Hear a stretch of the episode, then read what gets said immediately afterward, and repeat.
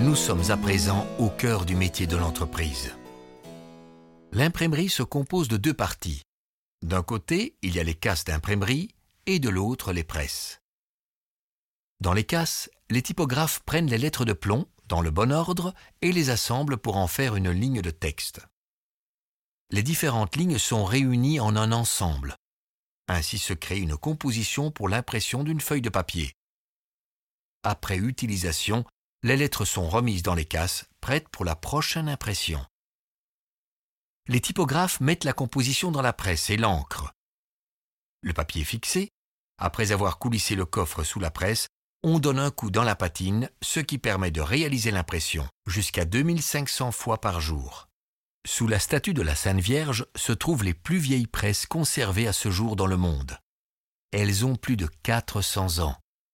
Il est possible que Plantin les ait encore vues à l'œuvre et qu'elles aient eu sans aucun doute une vie mouvementée.